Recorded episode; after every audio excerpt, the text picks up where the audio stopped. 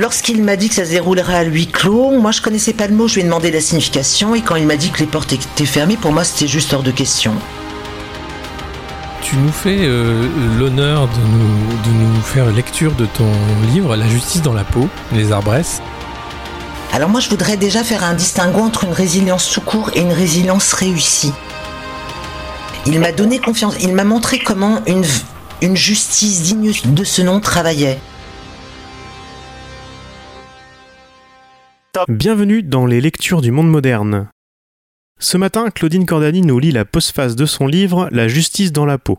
Vous retrouverez dans les notes de l'épisode le lien vers l'ouvrage, les chapitres précédents et une interview de l'autrice par Alexis Poulain. Bonne écoute Postface avec le juge Jean-Pierre Getty. J'ai écouté les entretiens que le juge a donnés pour le site criminocorpus.org à la fin de sa carrière, ce qui m'a donné matière à réfléchir sur un certain nombre de points liés au fonctionnement de la justice. Pour mieux comprendre, j'ai souhaité l'interviewer. En 1984, vous démarrez votre carrière lorsque j'arrive dans votre bureau. La loi qui reconnaît le viol comme un crime est passée depuis plus de deux ans. Sa réponse. J'étais effectivement jeune juge d'instruction, chargé des affaires de mineurs, auteurs ou victimes d'infractions. Cette fonction est une des plus difficiles que j'ai exercées car elle met le juge en prise directe avec ce qu'il y a de plus sensible, de plus fragile dans l'humanité, l'enfant. J'ai pris ce cabinet d'instruction après avoir été juge des enfants à Évry. J'avais donc déjà une connaissance de l'approche particulière de cette spécialité. J'ai exercé cette activité pendant 7 ou 8 ans. Elle m'a passionné. Cependant, celle-ci est très orientée, malheureusement, vers les affaires de mœurs. Viols, inceste, pédocriminalité. Aussi, j'ai éprouvé le besoin de traiter d'autres types d'affaires, d'où mon changement de spécialité. La fonction du juge d'instruction a été menacée de disparaître sous la présidence de Sarkozy. Sa réponse. Il est exact que cette suppression avait été envisagée par Sarkozy. Elle est restée lettre morte. L'idée était que très peu d'affaires étaient confiées au juge d'instruction. Hormis les affaires criminelles pour lesquelles une instruction est obligatoire, le reste est à 96-97% traitées par la police judiciaire. Seules les affaires complexes ou sensibles sont instruites par un juge. Concernant Sarkozy, c'était aussi un bon moyen pour que les affaires politico-financières le concernant ne soient plus sous la responsabilité d'un juge indépendant, mais sous celle du procureur et de la police, donc plus facilement contrôlable. L'instruction est obligatoire dans les affaires criminelles, dont les viols. Le gouvernement actuel tend à institutionnaliser la correctionnalisation des viols, ce qui ne nécessitera plus la présence de cette figure indépendante qu'est le juge d'instruction. Dans les deux cas, le passage obligé du juge d'instruction se trouve dévié, contourné. Quels seraient les risques pour la justice, pour une société, de se passer de leur travail? Sa réponse. Le supprimer ferait en sorte de changer de modèle de procédure pénale. D'un système inquisitoire, on basculerait dans un système accusatoire de type anglo-saxon. Les avantages et inconvénients se discutent. Il faudrait écrire une thèse pour en faire le tour. Ce que je peux dire, c'est que l'indépendance du juge est une garantie essentielle pour faire émerger une vérité. Le juge est tenu d'instruire à charge et à décharge, et il faillirait à ses devoirs s'il agissait autrement. En réalité, je crois qu'exercer la fonction de juge d'instruction doit correspondre à une appétence prononcée de ce juge, non seulement pour conduire une enquête dans les meilleures conditions possibles, mais aussi pour être le garant d'un procès équitable. L'indépendance du juge, qui est le fondement de notre système judiciaire, ne se décrète pas, elle s'exerce. Actuellement, nous fonctionnons selon le système inquisitorial, alors que ce changement mènerait à l'instauration d'un système accusatoire de type anglo-saxon. Le parquet enquêterait à charge, il appartiendrait à la défense de rapporter les preuves de non-culpabilité. Le juge serait un arbitre, dans une position de neutralité marquée. Quels autres systèmes judiciaires trouvez-vous efficaces, celui français mis à part Sa réponse. Il aurait beaucoup à dire sur ce sujet, mais cela nécessiterait des développements trop longs. Ce qu'il faut retenir, c'est qu'un système judiciaire est le fruit d'une longue évolution. Notre devoir est un droit d'origine romaine, c'est un droit écrit. Changer de système, c'est bousculer une référence. une idée de la justice et on ne peut l'envisager qu'avec de grandes précautions et très progressivement. D'ailleurs, sous l'influence des instances européennes, CEDH ou internationales, l'ONU, les choses bougent progressivement. Plaider coupable, mandat d'arrêt européen, etc. Les choses donc bougent progressivement en vue d'une harmonisation qui serait très empreinte néanmoins de droit anglo-saxon. On parle aussi d'un procureur européen. Tout ceci m'amène à conclure qu'il n'y a pas de système parfait. Chacun ses qualités ses défauts. L'essentiel est que le justiciable se reconnaisse dans l'administration de la justice. Une justice acceptée est une justice comprise. Que pensez-vous de la fermeture annoncée, sous Macron, de l'Observatoire national de la délinquance et des réponses pénales et la suppression de l'Institut national des hautes études de la sécurité et de la justice? Sa réponse. En ce qui concerne la suppression de l'NDRP et de l'INEJ, je n'ai pas d'opinion particulière, sauf à reprendre une remarque exprimée. Ce qui ne se mesure pas n'existe pas. Vos affaires les plus marquantes et pourquoi? Sa réponse. Je n'aime pas dire qu'il y a une ou des affaires qui m'auraient marqué. Chaque affaire a sa particularité, et puis c'est d'abord l'affaire de ceux qui en sont concernés. Il n'y a pas de grandes ou petites affaires, car pour les intéressés, c'est nécessairement une affaire importante et le traitement de celle-ci mérite la même attention que n'importe quelle autre. Il est évident que certains dossiers m'ont marqué, mais ce ne sont pas forcément les plus médiatisés. Il s'agit de procès où les enjeux sont extrêmement lourds, en raison de la gravité des faits ou de la peine encourue, mais aussi parce qu'il s'agit de la vie, de la liberté ou de l'honneur des personnes impliquées. Ce sont aussi les affaires dans lesquelles les rencontres avec les protagonistes sont directes, très fortes, très émouvantes ou très révoltantes. Le juge, se devant de conserver sa neutralité, son impartialité, et donc de maîtriser ses émotions, ses réactions, ses empathies ou antipathies. À ce titre, ayant été juge d'instruction et président de cour d'assises, le rapport aux différentes parties n'est pas le même dans une situation comme dans une autre. En tant que juge d'instruction, le rapport aux personnes est bien plus proche, personnalisé, et de la sorte permet une relation, un contact humain différent de celui du président. Après votre mise en retraite, vous avez versé une contribution aux archives du ministère de la Justice. Pouvez-vous en parler un peu? Sa réponse.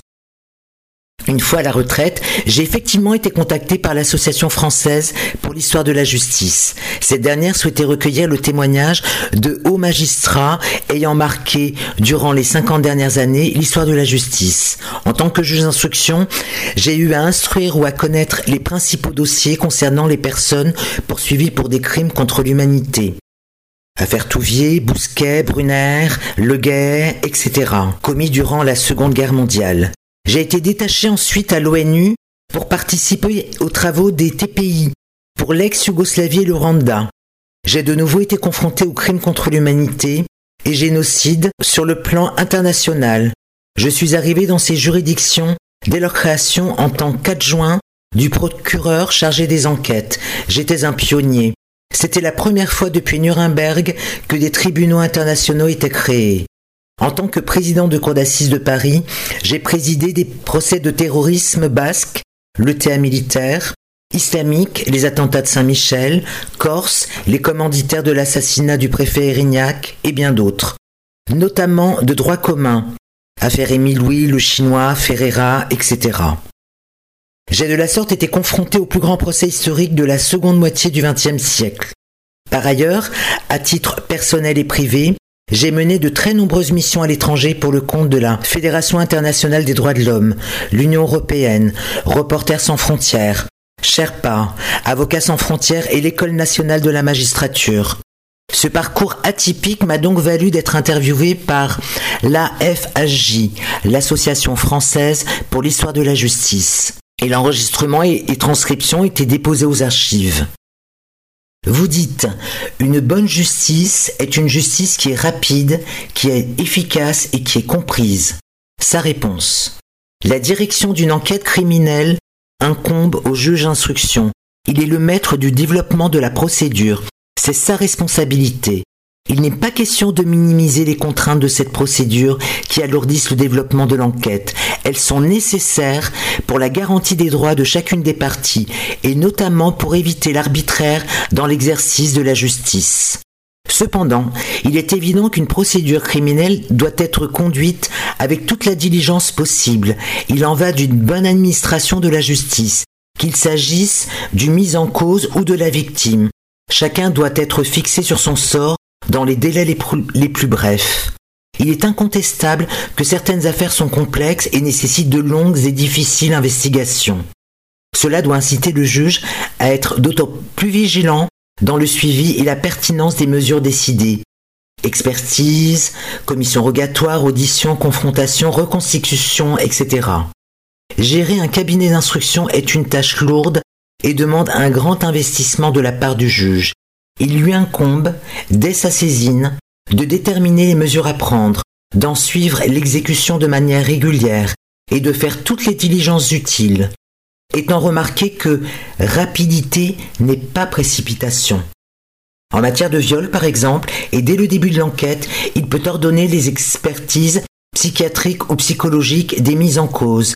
Il peut aussi ordonner des enquêtes sociales, des examens médicaux, faire verser au dossier des photos des lieux de la scène de crime, des blessures de la victime, délivrer les commissions régatoires.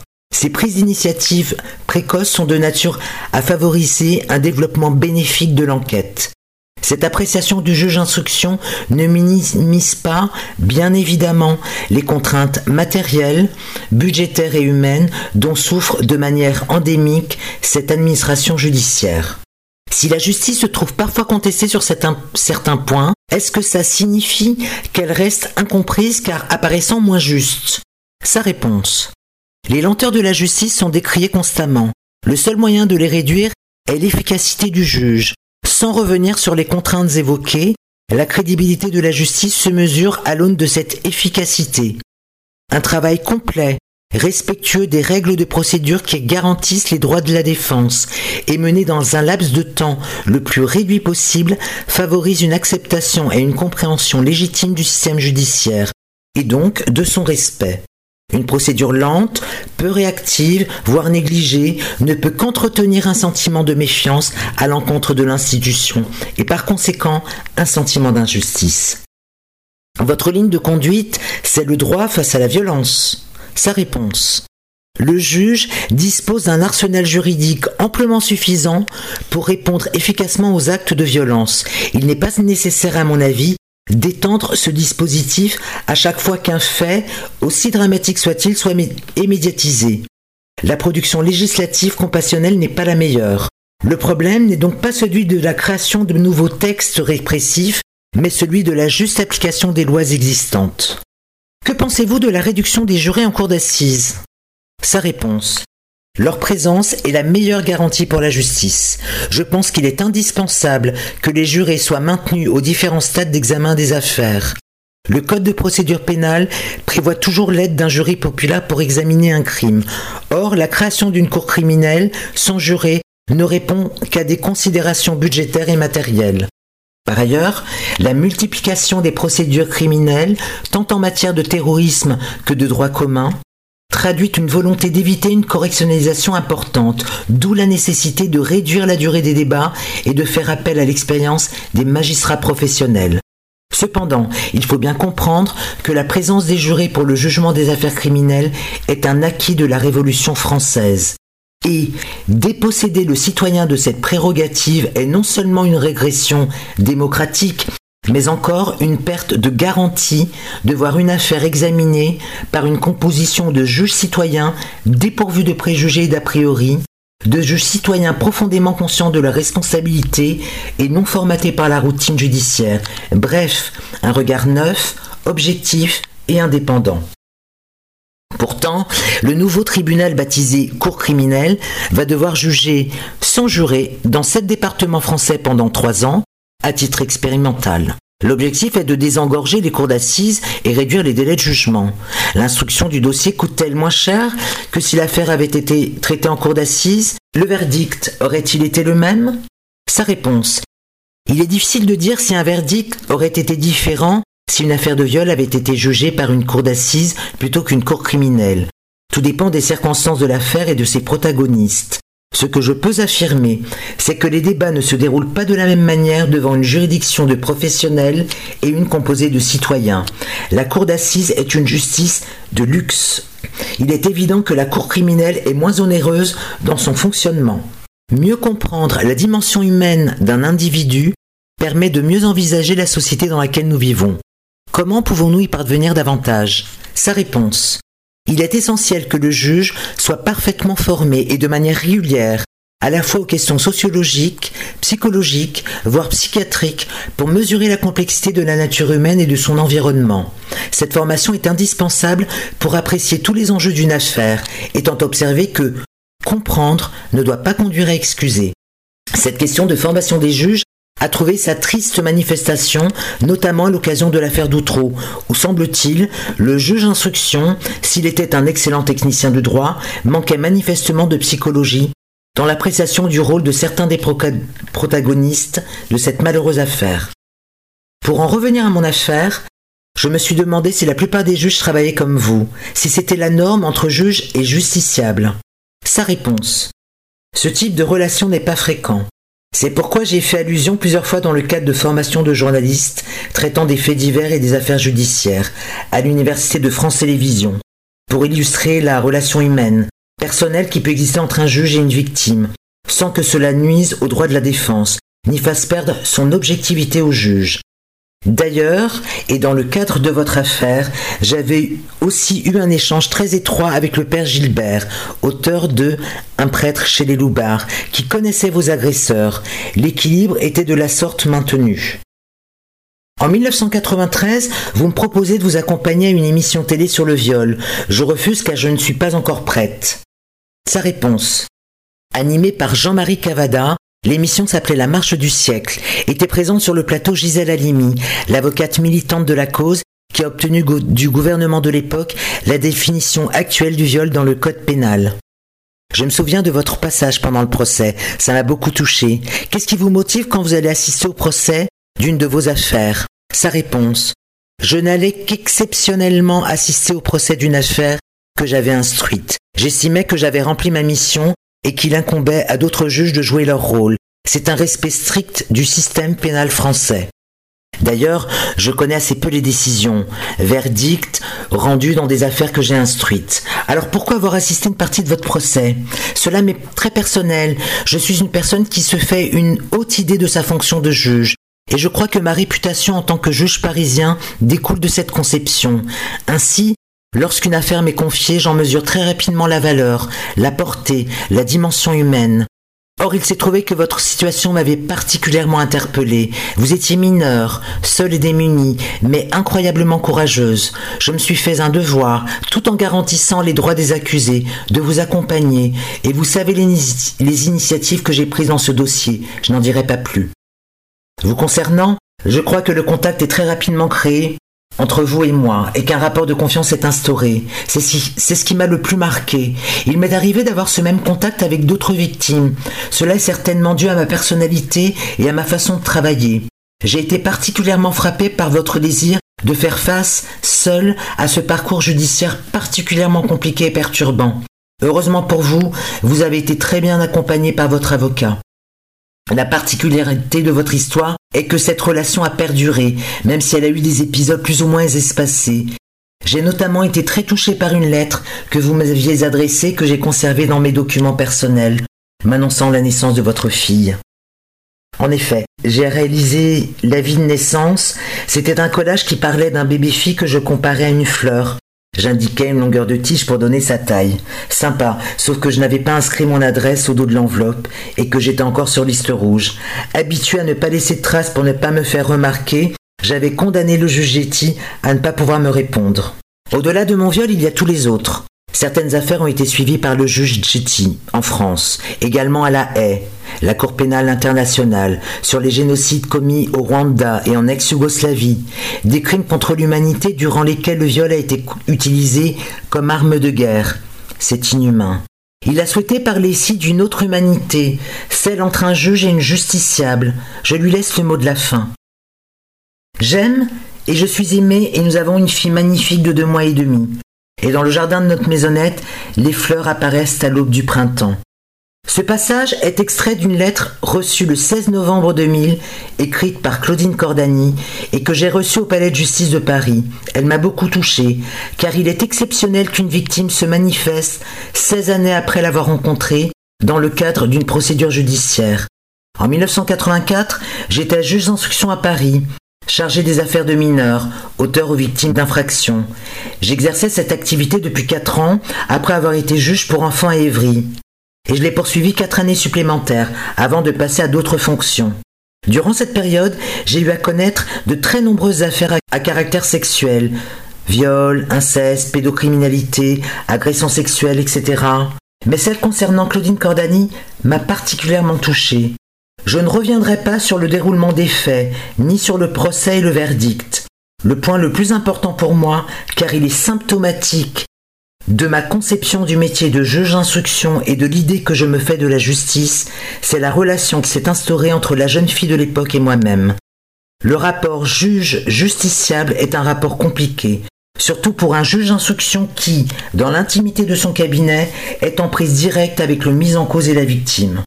Son devoir est d'instruire à charge et à décharge, en toute indépendance, en toute objectivité et neutralité, dans le respect des droits de chacune des parties, il doit donc maîtriser ses sentiments à l'égard de l'un et de l'autre. Il doit se prémunir de toute sympathie, empathie ou haine, mais en même temps, il doit faire aussi preuve d'humanité. Un juge n'est pas une, mécanique froide et lointaine. Ce n'est pas seulement un technicien du droit et de la procédure. C'est une personne avec son éducation, sa formation, ses convictions. Et celle-ci guide inconsciemment ou pas, sa pratique professionnelle. Ainsi, lorsque j'ai rencontré cette jeune fille de 17 ans, j'en avais 37. Les faits dont elle avait été victime étaient clairement établis, reconnus par leurs auteurs, mais d'une rare violence gratuite. Cependant, le plus difficile à gérer a été la solitude dans laquelle elle se trouvait pour assumer à, la fois le déroulement de la procédure judiciaire et le traumatisme de l'agression. La difficulté venait principalement du fait qu'elle était mineure et qu'elle ne pouvait se constituer partie civile qu'avec l'accord de ses parents civilement responsables, et par ce biais bénéficier de l'assistance d'un avocat. Or, elle refusait car elle ne désirait pas que son père et sa mère soient avisés de ce viol. Par ailleurs, elle refusait aussi toute prise en charge par un service spécialisé dans l'accompagnement des personnes agressées, malgré les mises en garde répétées des répercussions possibles à l'avenir de cet événement traumatique, prétendant qu'elle pouvait y faire face toute seule. Cette attitude radicale m'a impressionné et conduit à être très attentif à sa situation. Peu de jeunes filles ou jeunes majeures font autant preuve de détermination, de volonté de faire face et veulent poursuivre leur route malgré tout. Sur le plan judiciaire, j'ai pu trouver un moyen pour qu'elle puisse avoir l'assistance d'un avocat grâce au concours de son frère aîné. Et sur le plan humain, je lui ai fait savoir que ma porte restait ouverte si elle avait besoin d'un conseil. Pour que les choses soient bien claires et bien comprises, je tiens à souligner que je me suis tout autant intéressé au parcours individuel de ces deux agresseurs principaux, et à ce titre, j'ai eu des entretiens très directs avec le père Guy Gilbert, qui connaissait les deux, garçons, les deux garçons pour les avoir accueillis dans une ferme qu'il possédait en Haute-Provence. Cet équilibre entre le respect des droits de chacun légitime complètement le soutien et l'accompagnement que j'ai pu avoir envers Claudine Cordani. Mon dossier d'instruction étant clos, j'ai toutefois fait une courte intrusion dans la salle d'audience de la cour d'assises lors du procès en octobre 1985. Je n'avais pas revu Claudine depuis le dernier acte d'instruction, je voulais me rendre compte de son évolution. Elle était très présente et combative. Sans doute son nouvel avocat y était-il pour beaucoup. Quelques années plus tard, j'ai reçu un appel téléphonique de Claudine me disant qu'elle n'allait pas bien du tout et qu'elle souhaitait que je lui communique les coordonnées de l'organisation prenant en charge les victimes d'agression. Elle est donc passée à mon cabinet et je lui ai fourni les renseignements nécessaires. Surtout, je lui ai rappelé la nécessité et l'intérêt de se faire aider. Je n'ai plus de nouvelles jusqu'à la réception de cette lettre de l'an 2000. J'ai été très heureux de savoir qu'elle avait surmonté de nombreuses difficultés, qu'elle avait fait du journalisme et que maintenant sa vie avait un sens. Je n'ai pas pu répondre à ce courrier que j'ai conservé car aucune adresse n'y figurait. Une dizaine d'années plus tard, Claudine reprend contact avec moi alors que j'exerçais la fonction de président de cour d'assises à Paris. Je suis surpris de cette nouvelle manifestation, mais elle marque l'importance et la confiance que je représente à ses yeux. Elle souhaite me revoir pour me parler de son parcours et de sa situation présente.